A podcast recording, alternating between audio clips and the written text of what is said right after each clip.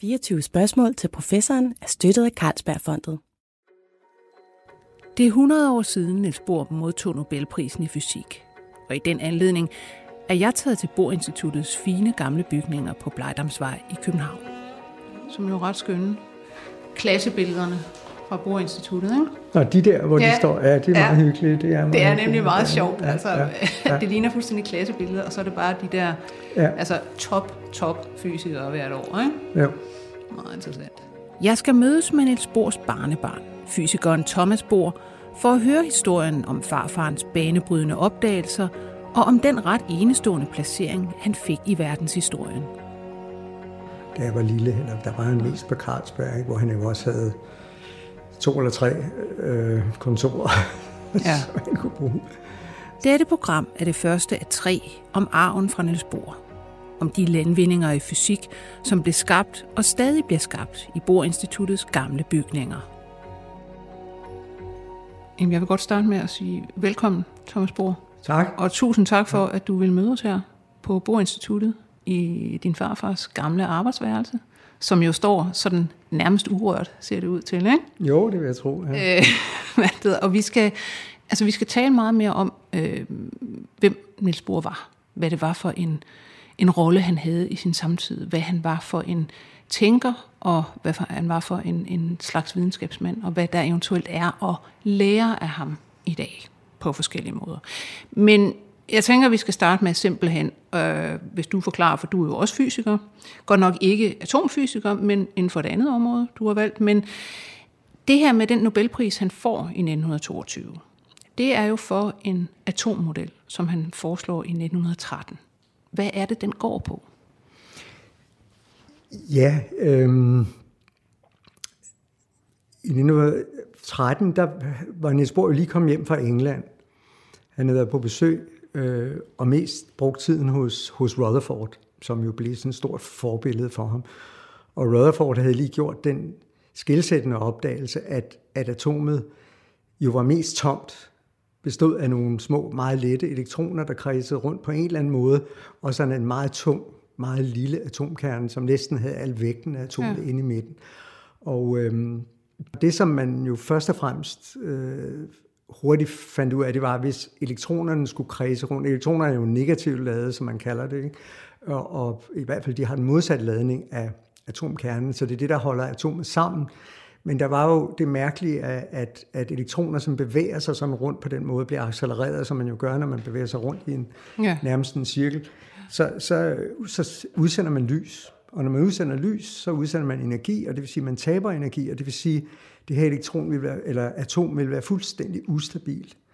Og det Jamen, vil man altså... forestille sig, at, at atom, hvad det hedder, elektronerne bare sådan vil tabe energi og langsomt uh, uh, uh, køre ind og smelte sammen ja, med kernen. simpelthen. Ikke? Der ja. er sådan nogle billeder hvor, hvor, øh, fra Niels Bohr, som, hvor han sidder og arbejder i, i, hos, i Manchester hos Rutherford, ikke? hvor man kan se netop de der billeder, præcis som du siger, sådan en spiral, der går ind. Mm. Og, og, og hvis man regner ud, hvor lang tid det vil tage, så er det altså langt under et sekund, så det vil være en lille brøkdel af et sekund, så vil det atom være færdigt. Ikke? Ja. Og, og nu ved man jo, at elektroner, de holder, eller atomer, de holder i, i mange milliarder år, så det er nok ikke en realistisk model for et atom, og derfor sad man lidt fast, hvordan, hvordan skulle man se på det der? Men der var jo sket en, en, en udvikling, som Niels Bohr jo havde selvfølgelig fulgt, fulgt meget opmærksom med i, som startede med Planck og så senere Einstein, som jo begyndte at se, at der var nogle ting i naturen, som ligesom var kvantiseret, som man siger. Ikke? Altså, energi kommer ikke i alle mulige størrelser, men det kommer ligesom i nogle pakker. Ja. Niels Bohr fremsætter som 28-årig en revolutionerende teori for atomets struktur. Han siger egentlig, at, at elektroner de må have nogle faste baner, de kan, de kan køre i, eller skaller, ja. som de sådan kan befinde sig i. kan befinde sig øh, i. Og, og hvis de ikke er i den ene, så skal de have et lyskvant, bum, så kan de hoppe ud i den næste. Ja. Når de så taber et lyskvant igen, bum, så kommer de ind i den samme. Øh, så, så man kan ikke bare se en elektron for sig være hvor som helst. Altså, øh, den skal være i bane 1, eller i bane 2, eller i bane 3. Det er rigtigt, altså, men, men, men sådan kan du ikke finde en, en, et, en statement af Niels Bohr, hvor han siger Nej. det, fordi det er han meget mere forsigtig. Det, det, det er sådan, vi andre vil tænke på det, ikke? men han er lynhurtigt klar over, at hvis du så sådan på det, som du sagde, så vil det hele blive fuldstændig paradoxalt. Ikke? Fordi det mærkelige, han siger, det er jo, at den energi, som elektronen så sender ud, når den går fra en bane til den anden, den har intet at gøre med, hvordan elektronen kører rundt. Den har noget at gøre med energiforskellen på de to baner. Og det vil sige, på en eller anden måde, så ved elektronen, når den hopper fra en bane til den anden, så ved den, hvor den ender. Den ved ikke bare, hvor den begynder, men det ved også, hvor den ender. Hvis I må, hvor gammel er han på det her tidspunkt i 1930? Ja, hvor gammel er han? Det er, han er født i 85, ikke? så han er 28. Altså. Ja, det er, øhm, så det, det er, er pænt jo ungt. relativt, relativt altså. ung alder. Ikke? Men, men, øhm, og det er så sjovt, fordi der, der findes nogle bånd, hvor han fortæller, at han, øh, han, hans bror var jo på besøg i, i, i Göttingen på det tidspunkt. Hans bror var jo øh, lidt yngre, men meget hurtig, og blev doktor før Niels Bohr blev det. Og, og Matematiker. Derfor, matematiker, ja. Og, og, og, og arbejdede på det tidspunkt i Göttingen. Og så overværede han en session, hvor de i sådan en fysisk forening, hvor de gennemgik Niels Bohrs teori, der lige var kommet frem. Ikke? Og, og de var jo enige alle sammen om, at det var totalt vrøvl alle sammen. Altså det, det kunne simpelthen bare ikke passe. Ikke? Og så fortæller han Niels Bohr så sjovt, hvordan der var så en af dem, som han senere lærte vældig godt at kende, der hed Runge, som så til sidst rejste sig op og sagde, at Jamen, han var også helt enig selvfølgelig med, at, at, at det var det rene vrøvl, det her, men han tog det en lille smule mere tragisk, fordi han så det på den måde. Han altid håbede på, at på et eller andet tidspunkt ville der være en person, som kunne sammenknytte atomernes spektrum med, med atomstrukturen og mm. dynamikken. Ja. Men at det så skulle komme fra sådan en person, som afslørede så total uvidenhed om det her, det opfattede han som meget tragisk. Og litteraturen skulle blive forurenet af en sådan afhandling der, ikke? Niels Bohr var altså den første, der kom på sporet af, hvordan atomer faktisk er opbygget, og det sætter scenen for en helt ny forståelse af verden på partikelniveau. Og da han i 1922 får Nobelprisen i fysik som den yngste nogensinde, er han bare 37 år gammel. Man kan vel godt sige, at det her det er sådan set altså begyndelsen til, at verden bliver mærkelig på en eller anden måde. Altså, og at det verdensbillede, der bliver lukket op for her, med en model, som selv øh, ham, der, øh, hvad der udvikler modellen, siger, det, det er meget svært at sige, hvordan vi egentlig skal se det her for sig. Vi, vi kan bare sige, sådan her må det være. Det beskriver et eller andet, men, men det er ikke sådan, at vi kan gå hen og se et, et billede foran os, at så ser det sådan her ud, sådan rent mekanisk. Altså, det det er jo det, der egentlig sker på det her institut. Ikke? Det er, der, der kommer et nyt verdensbillede, som er mærkeligt, simpelthen. Ja, Jamen, det tror jeg, det er meget fint, fint sammenfattet. Det synes jeg virkelig. Man kan sige, at nogle af de forrige, altså med, med Planck, han, han introducerede jo det her, men han, han tog så meget forbehold, fordi han tænkte, jamen det er en eller anden måde, som de vekselvirker. Det er, en, det, er en, det er en måde, jeg har fundet ud af, at jeg kan holde rede på det her, men jeg ved ikke, hvor meget det egentlig er noget, som findes i naturen på den måde. Ikke? Jo. Så, så derfor, Niels Bohr var meget mere klar til at tage springet ikke? og sige, jamen altså, vi er ude i noget, hvor vi står altså simpelthen bare på dybt vand, ikke? og vi må gøre så meget, vi overhovedet kan, men vi skal ikke være alt for sikre på, at det vi gør passer. Mm. Var det egentlig en, øh, det må have været en, en ting i hans måde at tænke på, hans måde at være på, som var som sige, fremtrædende og ret speciel, ikke? At, Det at kunne tage de der spring og sige, altså, ja, det her, det lyder meget underligt, ja. og, og det, det kan være modstridende med alt muligt, men, men vi må simpelthen tænke på en fuldstændig radikalt anderledes måde. Jamen det tror jeg, altså det, jeg, jeg ved ikke, hvor det kom fra, men det, det var meget dybliggende hos ham, altså det der, at han, han var virkelig klar til at tage de der meget store spring. Han viste det også flere gange senere i løbet af sin forskning, at han var meget klar til at se ting på en radikal anderledes måde. End, nogle af gangene havde han uret, ikke? fordi han var klar til at, at give afkald på nogle af de øh, mest hellige køer, ikke? Men, men andre gange, så, så passede det, og, og specielt var han jo meget påpasselig med, at netop som du sammenfattede med elektronen, den kører rundt i en bestemt bane. Han, han var meget forsigtig med at sige sådan noget, fordi hvad betyder en bane? Betyder det at vi virkelig, at den har en veldefineret bane? Og det er jo klart, det her er jo før ubestemthedsrelationen og, ubestemt, og, og, og, og, og kvantemekanikken, men, men allerede da var han klar over, at der var noget helt basalt, som hvad man kan sige, ikke passede med den gamle fysik. Ja. Og det var ikke noget, man bare lige sådan kunne lappe. Nej. Og det, der vil jeg jo så sige til, til lytterne derude, at øh, i, i den næste udsendelse i den her serie, der går vi meget, meget tæt ind på alt det her udviklingen af kvantemekanikken, hvad det egentlig er, den siger om verden og ikke siger om verden og sådan noget, altså hvor mystisk det faktisk bliver nede på det her niveau. Men, men øh, lad os se lidt på... Øh, Niels Bohr og, og udviklingen. Altså, øh, han er sådan 28, da han kommer med den her radikal nye øh, hvad det hedder, model for det mindste i verden. Øh, der går så ni år, så får han Nobelprisen på det. Og, og på nogenlunde samme tid, altså i, i 21, der får han jo så her sit eget institut.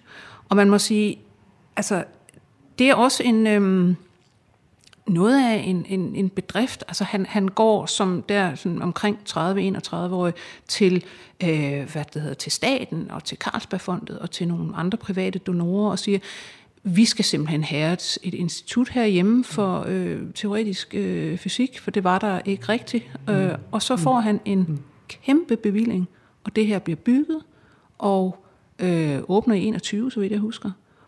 Og så, hvad er det så for et institut, der opstår her? Hvad, hvad har det egentlig af sige, betydning i, i sin første samtid? Det er jo øh, utroligt, at det lykkedes ham at skaffe det der, og man tænker jo nogle gange på ham som, hvad skal man sige, lidt, lidt sådan tilbageholdende, øh, sådan beskeden måske lidt, øh, men, men altså han var jo virkelig i stand til at, at hale alle de der penge ind og, og stole, tro på sig selv, ikke? Altså tro på, at jamen, altså, han var værdig til at have sådan et institut. Altså, ja, ja. Jeg kan huske min far nogle gange, han blev spurgt, jamen, altså, var Niels Bohr en beskeden person, ikke? Og så sagde han sådan, ja, det var han jo nok på mange måder. Han var jo ikke sådan en meget fremfusende person, men han kendte sit eget værd. Ja. Og det, det er jo ligesom, jeg kan ikke huske, hvem det var, han citerede. Måske var det Rutherford eller et eller andet nogen, der havde sagt, at man skal kende sit eget værd. Og det var, det var noget, han, han troede meget på. Ikke?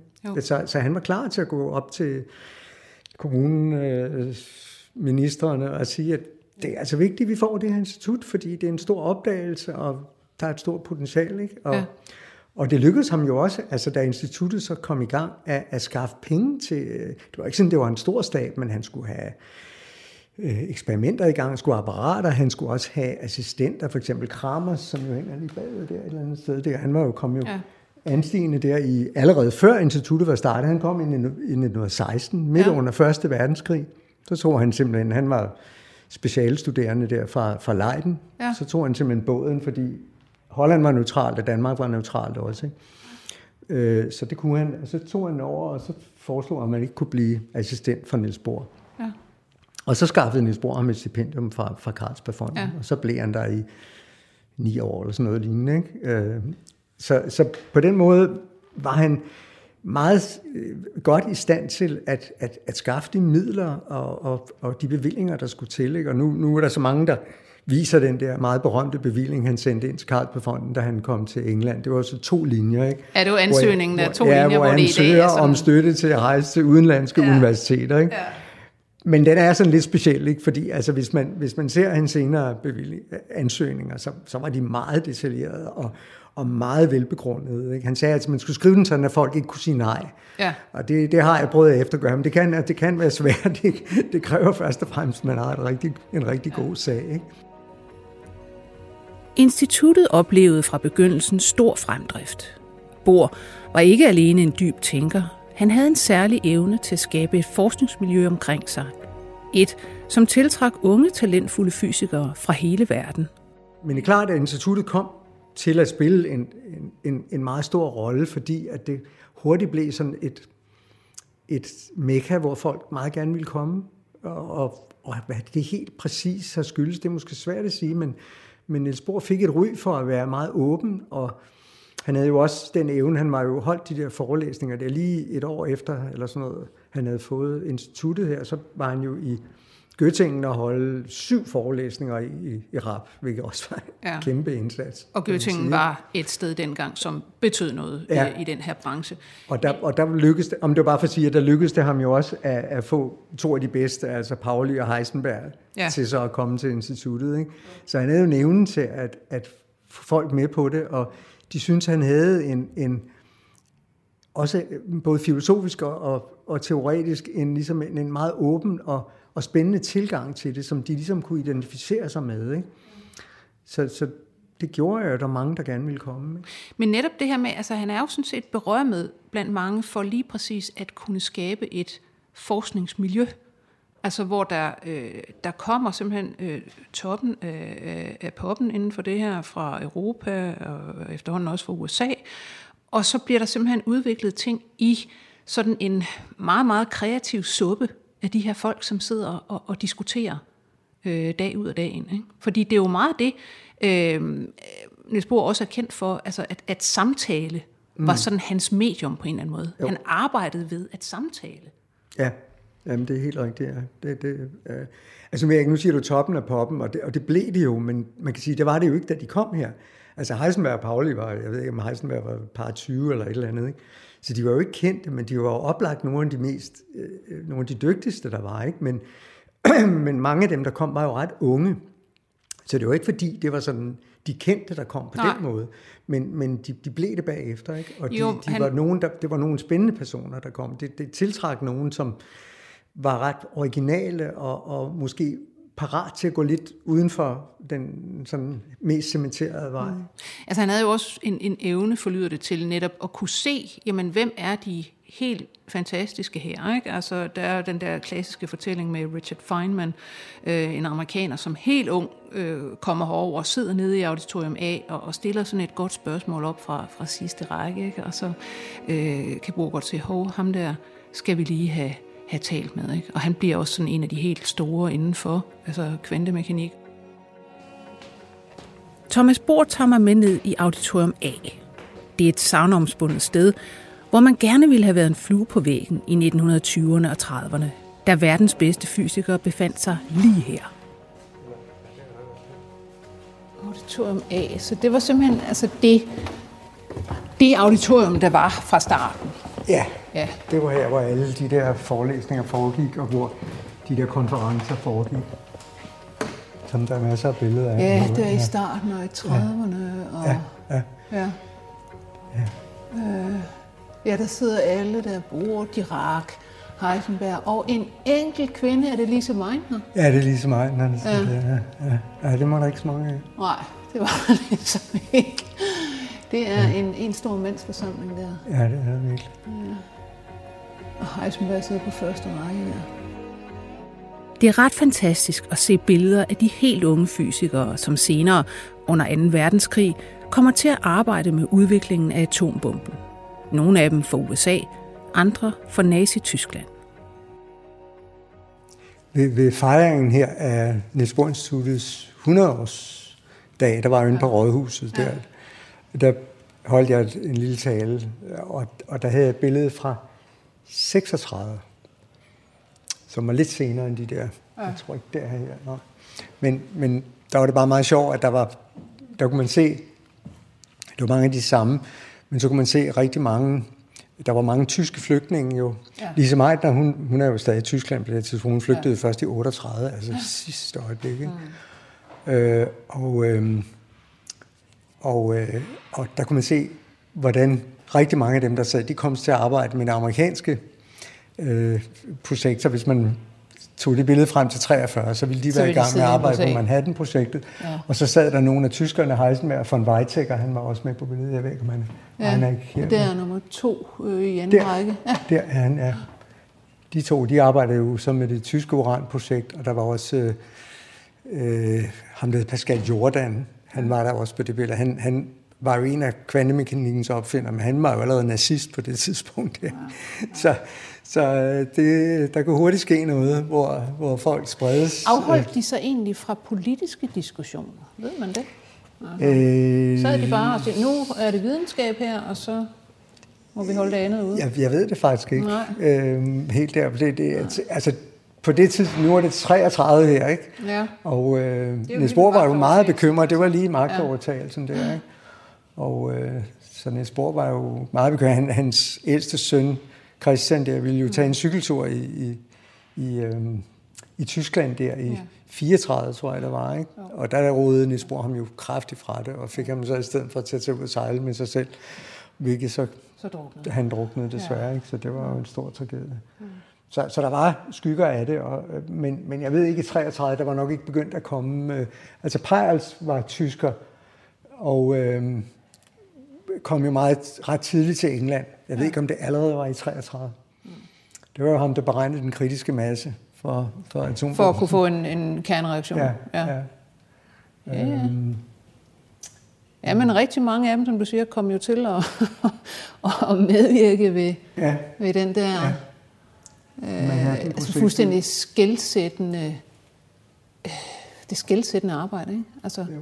På mange måder. Det er jo altså ikke bare, at, at, at ja, videnskabeligt var det øh, skide interessant og, og så videre, men, men hold da op, ikke? Det var jo også en ny verdensorden. Ja, og det skilte jo folk virkelig ja. ad, ikke? Altså, de var jo gode venner og gode kolleger, og så pludselig kom den krig, ikke? Hvor man så måtte tage parti, og, og det jo klart, at så, så måtte man jo også vælge, ville man arbejde på sådan nogle ting, eller ville man ikke, og ja. øh, ville man flygte fra sit land, eller ville man ikke, og det var nogle virkelig svære beslutninger, ikke?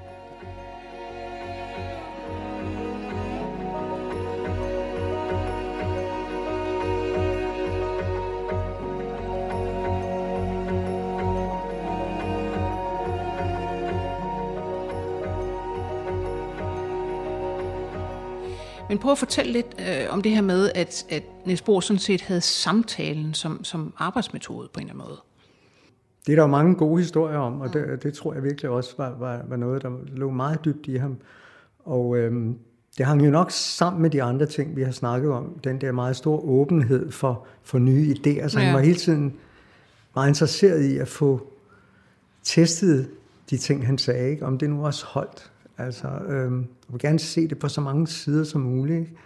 Så det var han nok. Men det må være noget med måske også, og simpelthen, og, og øh, altså nogle mennesker har det jo med, jamen de sætter sig ned ved et bord alene, der skal ikke være noget lyd, eller der skal være et eller andet bestemt, ikke? og så kværner de løs og, og kommer ud med et eller andet.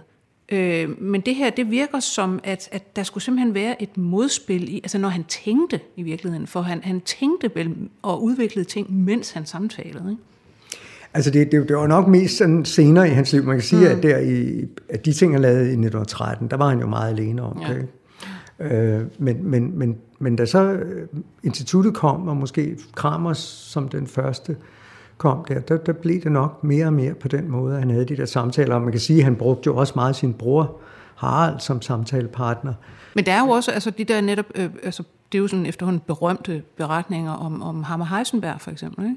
Jo. Og, og deres samtale, for det, altså Heisenberg øh, var jo længe sådan en slags, ja hvad skal man sige, yndling, vel? Altså yndlingsmedarbejder, øh, samtalepartner, ikke? Og, og de talte og talte og talte, og, og der er ligefrem lavet skuespil om ja, deres samtaler. Du har lige været inde og se ja, ja. Øh, København øh, stykket netop. der, ikke? Jo, jo, jo. Altså det, det var nu, nu var der måske forskellige slags samtaler, fordi man kan sige, at, at mange gange så havde han jo et bestemt projekt. Han skulle skrive en artikel eller et eller andet, og så var der en ligesom assistent, der blev bedt om at være med, og han skulle så skrive, og så dikterede Niels Bohr, og så blev det lavet om hele tiden, og så diskuterede de det meget. Ikke? Med Heisenberg kan man sige, at det måske mere var der, at i der omkring øh, 1925, der, at, at, øh, at der var ligesom en stor krise. Ikke? Altså, hvordan skulle man komme videre med de her ting? Øh, Niels Bohr havde arbejdet rigtig meget, mange år øh, med, med Kramers på det, og så kom Heisenberg jo, som kritiserede meget nogle ting, og prøvede at, at, ja. at, at komme videre, og, og der kom der jo nogle sådan meget, kan man sige, mere åbne diskussioner, ikke? Hvordan, og specielt efter så Heisenberg havde udviklet den første matrixmekanik der, øh, der var det så spørgsmål, hvordan skulle man fortolke alt det her, ikke? Og det var jo nogle diskussioner, der åbenbart, altså det var, jo, det var jo dag ind og dag ud, altså det var en utrolig trættende diskussioner, de havde, hvor de yeah. simpelthen forsøgte at nærme sig, hvad betyder alt det her? Hvad betyder de her matricer? Altså hvad, hvad, kan, man, ja. hvad kan man lave for nogle eksperimenter, der viser det? Ja. Øh, I forhold til også, så kom jo Schrödingers bølgemekanik, hvad kan man bruge den til? Og, og sidst var de blevet så udmattet, så Niels Bohr jo tog på skiferie, og Ja, Heisenberg og, lå vist bare i sengen. Ja, altså, han, fordi han var simpelthen så udmærket, fordi Bohr hele tiden kom og vækkede ham og ville tale med ham, altså morgen, middag, aften, ikke? Og det er, så. så han kunne være meget, han kunne være meget pågående på den måde, Niels Bohr, ikke? Altså, hvis der var noget, han absolut ville have afklaret, så, så, så fortsatte han bare. Han er en utrolig stamina på den måde, ikke?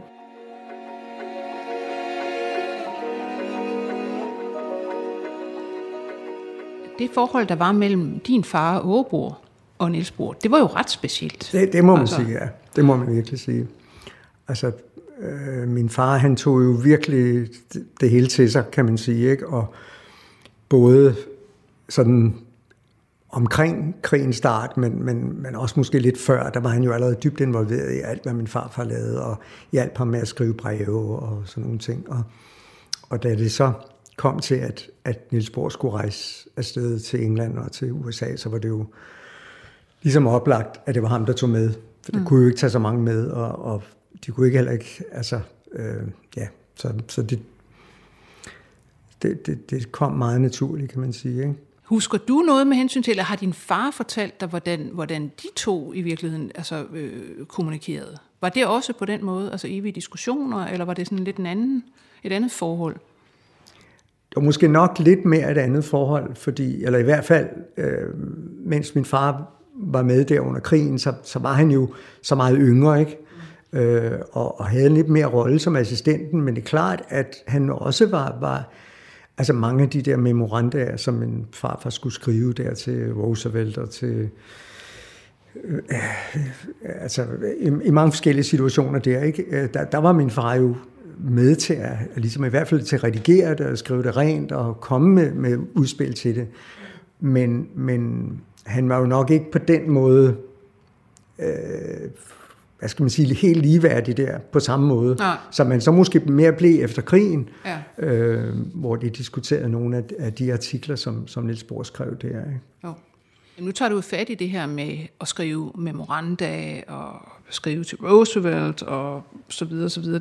Der sker jo netop det, at efter 2. verdenskrig og efter øh, atombombens konstruktion, og man har smidt den osv., så, videre, så, så, så, så træder Bohr jo egentlig frem som sådan en, øh, altså en international fredsaktivist, kan man godt sige.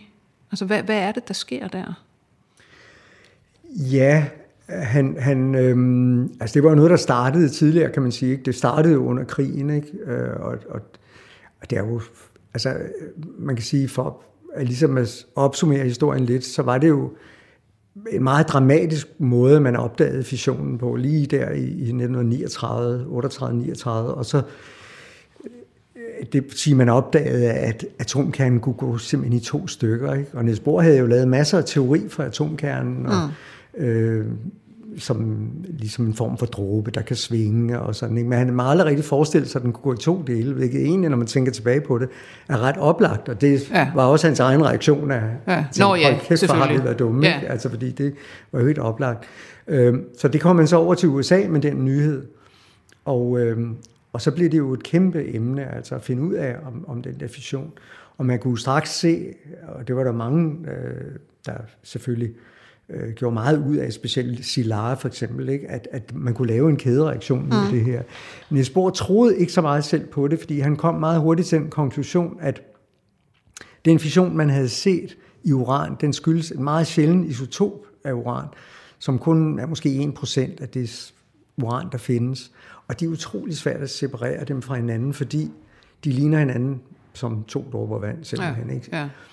Og, øh, og det vil sige, at han tænkte, der er sådan set fred og ingen far. Man kan ikke, man kan ikke bruge noget det, det her. til noget. Nej. Altså. Og det tog han til hjem til Danmark, men var selvfølgelig altså meget bekymret over uh, Hitler, og det havde han jo været længe. Men så blev han selvfølgelig endnu mere, fordi Hitler så faktisk okkuperede Danmark. Og der var han jo så ude af kontakt med, hvad der foregik, helt fra der fra, fra 40 til, til 43. Men så i 43 måtte han jo så flygte og rejse til USA øh, hvor han jo så havde min far med. Og øh, der brugte han jo noget af tiden med Los Alamos. Han har jo sikkert været fuldstændig chokeret at se, hvor langt de var kommet. Ja. At det rent faktisk... Altså det der, vi troede... sidder og udvikler bomben under Oppenheimers ledelse, og, ja. og, og Bohr han kommer egentlig som under pseudonymet Mr. Baker så vidt jeg husker. Ikke? Jo, jo, altså, jo, de, jo. Ingen måtte vide, at det var Bor fra Danmark, øh, så det var Mr. Baker, der kom der. Ikke? Det var det. Og, og for ham var det jo været et chok at se, at, at de, de rent faktisk troede, de kunne gøre det, og var kommet så langt, som ja. de var. Ikke? For han troede, det var umuligt simpelthen. Ja. Ikke? Og det har han jo skrevet rigtig mange gange i forskellige foredrag. Ja. Øhm, men, men, men det er klart, at, at der var han jo, altså det, det der måske var utypisk for ham, var, at han jo, altså øh, han var jo helt klar til at kæmpe med alle midler mod Hitler. Han, han, han synes, Hitler var helt færdig, og, og Øh, men samtidig så tænkte han jo med det samme, at det var meget vigtigt at finde ud af noget om, hvordan vi skal forholde os til det på længere sigt. Ikke? Altså fordi på et eller andet tidspunkt, så slutter den her krig, ja. og hvad så? Ja. Og det tror jeg var meget typisk for ham. Altså det der, man prøver at tænke ret langt frem, ja. og samtidig være ret optimistisk. Altså, for han tænkte, okay, nu ser det ud til, at vi kommer til at udvikle et eller andet helt forfærdeligt nyt våben, som måske betyder, at vi kan ødelægge hele jorden. Ikke? Men det er jo meget sjovt, for netop altså, øh, Oppenheimer og de andre der, de arbejder som vanvittige på, det her det skal lykkes, det lykkes. De øh, hvad det hedder, får sprængt de her bomber over Hiroshima og Nagasaki, og så sidder Oppenheimer og får det rigtig, rigtig dårligt og taler om, at øh, nu har vi virkelig altså, sat noget forfærdeligt i verden egentlig. Og, og så, så kom det hele det her med, at vi, vi må gøre noget ved det, vi selv har lavet. Ikke? Men, men Bor, som du siger, har egentlig tænkt på det ret længe. Det her bliver nok. Det bliver en stor ting. Det, bør, det, det er noget, vi må gøre noget ved. Ja. Og så er det, han, han blandt andet skriver til FN. I et ja, altså det startede med, at han skrev til, til, til Roosevelt. Ikke? Øhm, mm. Øh, og, øh, og fik jo også kontakt med Roosevelt, ikke? Og, og, og prøvede ligesom at formulere, hvordan han, han mente, at den eneste vej frem var en maksimal grad af åbenhed. Fordi at for det første var det vigtigt for ham, det var så under krigen, at når man nu udviklede sådan et stort og voldsomt våben, så ville russerne, som jo var allierede. Ja. Men Niels Bohr var godt klar over, at den der alliering, den ville jo nok ikke vare for evigt. Altså Nå. lige snart krigen var færdig, så ville det nok ikke være så allieret mere. Og, øhm, og derfor var det vigtigt over for russerne, at de ikke følte, det var, følte, at det var noget, der var udviklet imod dem, men at man ligesom på en eller anden måde kunne inddrage dem, uden at nødvendigvis give dem alle hemmeligheder og atomvåben, men i hvert fald fortælle dem, at man var i gang med at udvikle det her våben. Ikke? Så det var den ene ting, han, han forsøgte at inddrage den, men den anden ting var, at han tænkte på, at efter krigen, hvis man skulle forhindre, at der skete et eller andet skrækkeligt øh, med de våben, så måtte man vide meget detaljeret, hvad de andre havde, ja. og hvad de potentielle fjender, hvad havde de for nogle våben. Og, øh, og det krævede jo så, at man, man var meget åben om, hvad man selv havde, og også mange af de processer, man brugte til at lave dem. Øh, det, det var jo så hans, hans idé, som han jo så også da det så glippede under krigen, kan man sige, at, at han, han kom jo ikke sådan rigtig igennem Nej. med det. Det er svært at sige, ikke? fordi nogle af hans idéer, tror jeg faktisk blev hængende lidt i, ja. i, i, i, i altså, den men, amerikanske men, regering. Men, men det blev jo lynhurtigt til, at, at jamen, altså, han er enormt naiv. Det her, det, det går slet ikke. Amerikanerne ja. tager sig til hovedet og siger, nu må I lige, I må lige styre jeres mand her. Ikke? Altså, og vores, øh, altså Danmarks ambassadør i, i Washington der efter krigen, Kaufmann, han, han går også ind og siger, nej, nej, men det, det, er, ikke, det, det er ikke det, han mener. det, det er noget andet, ikke? Jo, jo. Øh, fordi de sådan er lidt uh, altså, øh, pinligt ja. berørt nærmere. Ikke? Jo. Men du siger, at hvis man, hvis man ser på i dag, egentlig, øh, så skulle man måske tænke lige en ekstra gang over det her med, at åbenhed er muligvis en god idé. Altså, jeg, jeg, jeg er selv også meget del om det, fordi altså, det, det er jo klart, altså, øh, hvis man er i en krigstid, så, så er det jo meget svært. Øh, altså, sådan som situationen er i Ukraine, er der, er der jo ikke så meget andet at gøre end at kæmpe. Altså, øh, men, men det er klart, at man skal også tænke på længere sigt. Hvad sker der så? Ikke? Hvordan kan vi forestille os, at der kommer en fred, og hvordan, hvordan kan det blive efter den fred? Og, øh, og, det, altså, og der kan man sige, at mange gange, mange folk har jo tænkt, jamen altså, Niels Bohr er forestillet sig, at man kunne være åben over for en mand som Stalin, men det, det kan man jo ikke. Altså, men, men faktum er jo, at selv sådan en, en mand som Stalin har jo brug for noget god information. Han har brug for at vide, hvordan man laver bomber. Han har brug for at vide, hvad de andre har. Og det har han brug for at få fra en pålidelig kilde. Og han er jo ikke, en, en diktator har typisk ikke de mest pålidelige kilder. Vel, han har en lille kreds, som man ikke rigtig kan stole på, for de er alle sammen ude på at skære halsen over, ham, øh, over på ham. Ikke? Så, så jeg tror, der er en vis pointe i, at, at selv diktatorer har et behov for at få noget noget, de kan stole på. Og hvis de skal føle... For ikke at gøre noget desperat. Ja, for ikke at gøre noget desperat. Ikke? Så på den tro, måde tror jeg, at, at der er en vis sandhed i det. Ikke? Hvor langt man kan gå med det, det, det, det ved jeg ikke. Øh, lad os gå tilbage til at, at tale i virkeligheden om øh, Niels Bohrs rolle i, i sin samtid. Altså han, han, han får sit institut i en meget ung alder der. Han får opbygget en, øh, altså et, et, et centrum for teoretisk fysik i verden på det tidspunkt. Øh, og det her centrum holder sig jo i altså øh, et antal år, ikke? Jo. hvor der virkelig kommer store personligheder. Men, men han udfylder jo, kan man sige, øh, hele sit liv, altså en meget interessant rolle øh, som forsker herhjemme. Han fylder jo enormt meget sin samtid, ikke? Ja, jamen det, det, når, man, når man læser sådan samtidig skildringer i aviserne, og sådan noget, så, er det, så er det ret utroligt, at hvor, hvor meget han blev dyrket, om man så må sige. Ikke? Altså, hvor, hvor, hvor meget respekt der var om ham. Ikke? Men det, det ved jeg ikke. Det, er jo- altså, det lå måske også med i tiden dengang, det ved jeg ikke. Man kan se det også med Karl Nielsen. Altså, når Karl Nielsen gør et eller andet, så er der også en masse skriverier om det. Ikke? Så jeg, jeg er ikke sikker på, at det var helt sådan i dag. Nej, det er netop også det, jeg tænker. Altså, kunne man forestille sig en forsker øh, fylde så meget i det, i det offentlige liv, og kunne man forestille sig øh, en forsker i dag i virkeligheden have så stor betydning for, for verdensbilledet, som Bohr og Einstein og de her fyre faktisk havde? Altså man kan sige, der var jo opdagelser, for eksempel hvis du tager Crick og Watsons opdagelse af DNA'et, så må man jo sige, at det forandrede jo virkelig også. Men det er også i 53. Det, det er også længe siden, ikke? Ja, ja, ja, ja. Men det tror jeg sådan set godt, man kunne have nogen, der virkelig forandrede verdensbilledet. Altså det er nok bare sjældent, det sker, ikke? Han holdt jo også, altså meget interessant, han har holdt jo masser af offentlige foredrag. Det kan man også. Ja, ja, ja, Altså. ja, ja. Det, var en, det, det, det gjorde han hele vejen igennem, det er rigtigt. Men han må have set sig som en, altså simpelthen en ambassadør for, Ja. for videnskab. Bestemt, bestemt, ja. Og det ligger der jo også i det åbne brev, at, at det, det er jo både altså en ambassadør for verdensfreden, når han sender det, men det er også en Til ambassadør FN, for, ja. til FN. Men det er også en ambassadør for, for videnskaben, for han siger jo så et sted i det der brev, jamen det kunne godt være, hvis man ville forsøge at lave sådan en, en form for kontrolleret åbenhed mellem andre lande, så, det, så kan man jo kigge på videnskaben som et eksempel.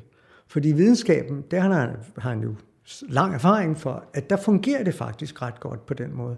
Og det er jo interessant på den måde, ikke at han siger det, men det kan man jo selv spekulere over, at det er jo ikke fordi videnskabsmænd er, bedre end andre mennesker.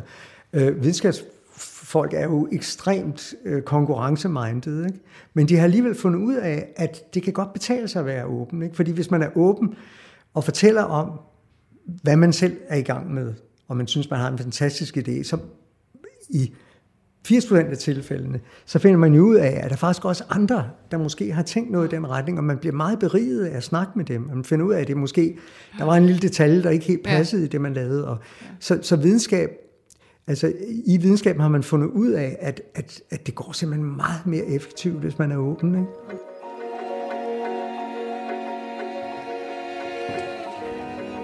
Auditorium A har stadig sine oprindelige sorte tavler, der hvor kvantefysikkens formler og teorier første gang blev prøvet af. Tavlen her, den blev virkelig flittigt brugt. Og den kan jo så dels altså, køre op og ned. Altså, Og det er også en, ej, den herlige gamle mekanisme der. Ja, den, er, den kan gå op og ned. Men så, så er der sat det yderligere, at når man så synes, nu er simpelthen, nu har man brugt alt tavlen. Man skal jo starte med den der nede. Så kan man skrive den, så ryger den op, så skriver man her. Og når man så skal bruge mere, så løfter man til den her. Og det er jo så med håndkraft, det tror jeg. Jeg ved ikke. Ikke? Og så er der en lille Og så er der en lille ekstra tavle her. Ja. Og så trykker man den op. Nej, den trykker man nok ned. Og der er flere til nu. Okay. Men så er der den sidste tavle herinde. Ja. Så, så altså man, man har de der fire tavler efter hinanden. Fordi man, det slipper jo op på et eller andet tidspunkt. Ja. Men der er jo fantastisk, altså der er jo en- masse klassiske billeder også øh, af altså, Bohr og andre, der står ved den her tavle. Og ja. der, er også et, der er faktisk også et, du selv er med på, som ganske lille. Øh, ikke? her, nej. nej. Ikke her? Nej, nej, det er ikke her. Nej, det er inde på Carlsberg. Altså, okay. han havde jo, han havde jo øh, kontor alle vejen, ikke? Ja. Så han havde, på Carlsberg havde han jo sit store, fine kontor, hvor alle hans piber sad og alt det der, ikke? Men så havde han, øh, så var der over gården faktisk, øh, et, ja, også en, kun- nærmest inde på bryggeriet, der var også et, et lille sted med et kontor.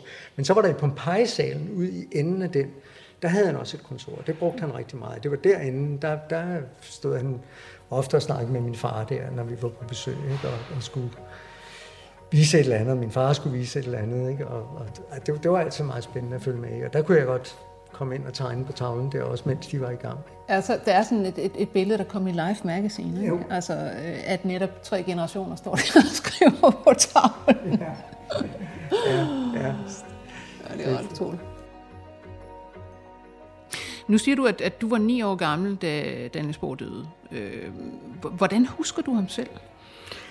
Jamen, det er jo mest som, som, som en, en meget sød og hyggelig bedstefar. Ikke? Altså, jeg boede jo faktisk der på, på Carlsberg, da han døde, fordi at øh, mine forældre var i Kina øh, for at prøve at, at skabe noget samarbejde med kineserne, som jo lykkedes. Så Niels Bohr Institut blev et sted, hvor russere og amerikanere og kinesere kunne arbejde sammen, som stort set det eneste sted i verden, så vidt jeg ved. Ja. Men, men, øhm, men det var jo meget hyggeligt at, at bo hos ham. Han var jo, øh, altså, han var jo meget underholdende og, og altid klar til at fortælle en historie, eller komme med en eller anden opgave, eller måske spille lidt bold, eller gå en lille tur, eller, så han var en utrolig sød. Nu siger du, komme med, med en lille opgave, altså, øh, hvad det hedder, hvor tidligt fandt du ud af, at jeg, jeg vil egentlig også være fysiker? Ligesom min bedstefar, og ligesom min far. ja, det er svært at vide. Altså, det, det, det trak allerede den, i, den gang i mig meget. Ikke? Og det, men, men, men man kan sige, at min, min vej til selv at lave noget fysik er måske været lidt længere end mange, fordi for mig blev det meget at, at øh, forstå de der utrolig spændende ting, som de gik og snakkede om, ikke? og som de tegnede på tavlen, de der mærkelige græske bogstaver, og integraler og ting, ikke, som jeg jo ikke forstod Underlige noget af. formler, men, ja. ja. men, men det, det var... Og, og det er ligesom hele, hele den der utrolige bygning, som fysikken jo, jo er på mange måder, ikke med mekanikken og elektrodynamikken og statistisk mekanik og ja. øh, en konstruktion, der beskriver verden. Ja, en fantastisk, fantastisk øh, bygning, som, som jo er blevet lavet gennem mange år, som jo er anderledes end mange andre, hvis man sammenligner måske med filosofi eller med linguistik på den måde, at der er jo ikke rigtig nogen skoler, at alle er stort set enige om mekanikken, selv kvantemekanikken, så er det mest fortolkningen af kvantemekanikken, der er. Så er der nogle få ting, folk er uenige om, men, men det er meget lidt, ikke? Og, og det er jo selvfølgelig også, fordi fysik måske beskæftiger sig med nogle, nogle dybt uinteressante ting, ikke? Altså det er nogle, døde ting, øh, som man kan måle og veje ret præcist. Ikke? Hvis man spørger en fysiker om, hvad, hvad kærlighed er for noget, eller sådan noget, så, så har man ingen svar på det, vel? Altså nu er du interesseret dig meget for Niels Bohr og hans figur, altså som, som lidt ældre her. Ikke? Hvad, øhm, altså, hvad, hvad har du lært af ham, om jeg så må sige? Hvor er det, du synes, han er mest interessant? Ja, Altså det kan jo være lidt svært at sammenfatte for mig, for jeg tror, han har betydet rigtig meget, også sådan helt basalt. Han var jo sindssygt arbejdsom, ikke? Altså, så han var jo altid i gang med et eller andet. Ikke? Og så havde han det der meget åbne livssyn, som du også snakkede om. Han var klar til at, hvis der er nogen, der kom med en eller anden spændende idé, altid klar til at høre på det. Ikke? Og, og, og så havde han en fantastisk evne til at holde ting åbne. Han kunne jo, øh, og det var også det, der tror jeg lå i det der med at snakke med de der assistenter der, ikke? fordi han kunne jo holde en, altså hvis der var noget, han ikke synes var helt afklaret, så kunne han lade være med at afklare det i ret lang tid, i længere tid end de fleste er i stand til. Så han havde, faktisk... han havde ikke noget sådan behov for, jamen nu er her, så må vi altså komme ned på den ene side af det her spørgsmål og sige, nu er det sådan. Men det tror jeg, han havde et enormt behov for, men, men, men han, han, han, han kæmpede mod det. Altså, han, han, han, og det gjorde han jo mange gange, det du siger der, ikke? Altså, øh, men, men han forsøgte virkelig at, at, at afveje situationen, ikke? Og, og prøve at se, jamen altså, hvor sikre er vi på det her? Hvad, hvad kunne der være for nogle ting, der talt den anden vej? Altså, det kan jo godt blive til et enormt vægelsind, ikke? Men, men det følte jeg ikke, han havde. Altså, han var egentlig ikke vælsind, han var også ret hurtigt til at træffe beslutninger mange gange. Men i de meget store spørgsmål, der var han meget god til ikke at sige mere, end han virkelig følte, han kunne stå indenfor. Ikke? Thomas Bohl, tusind tak, fordi du kommer ind og fortalte om din farfar. I næste program i serien om arven efter bord uddyber vi betydningen af kvanterevolutionen. Programmet er produceret af Birgit Nissen, og jeg hedder Lone Frank. På genhør. 24 spørgsmål til professoren er støttet af Carlsbergfondet.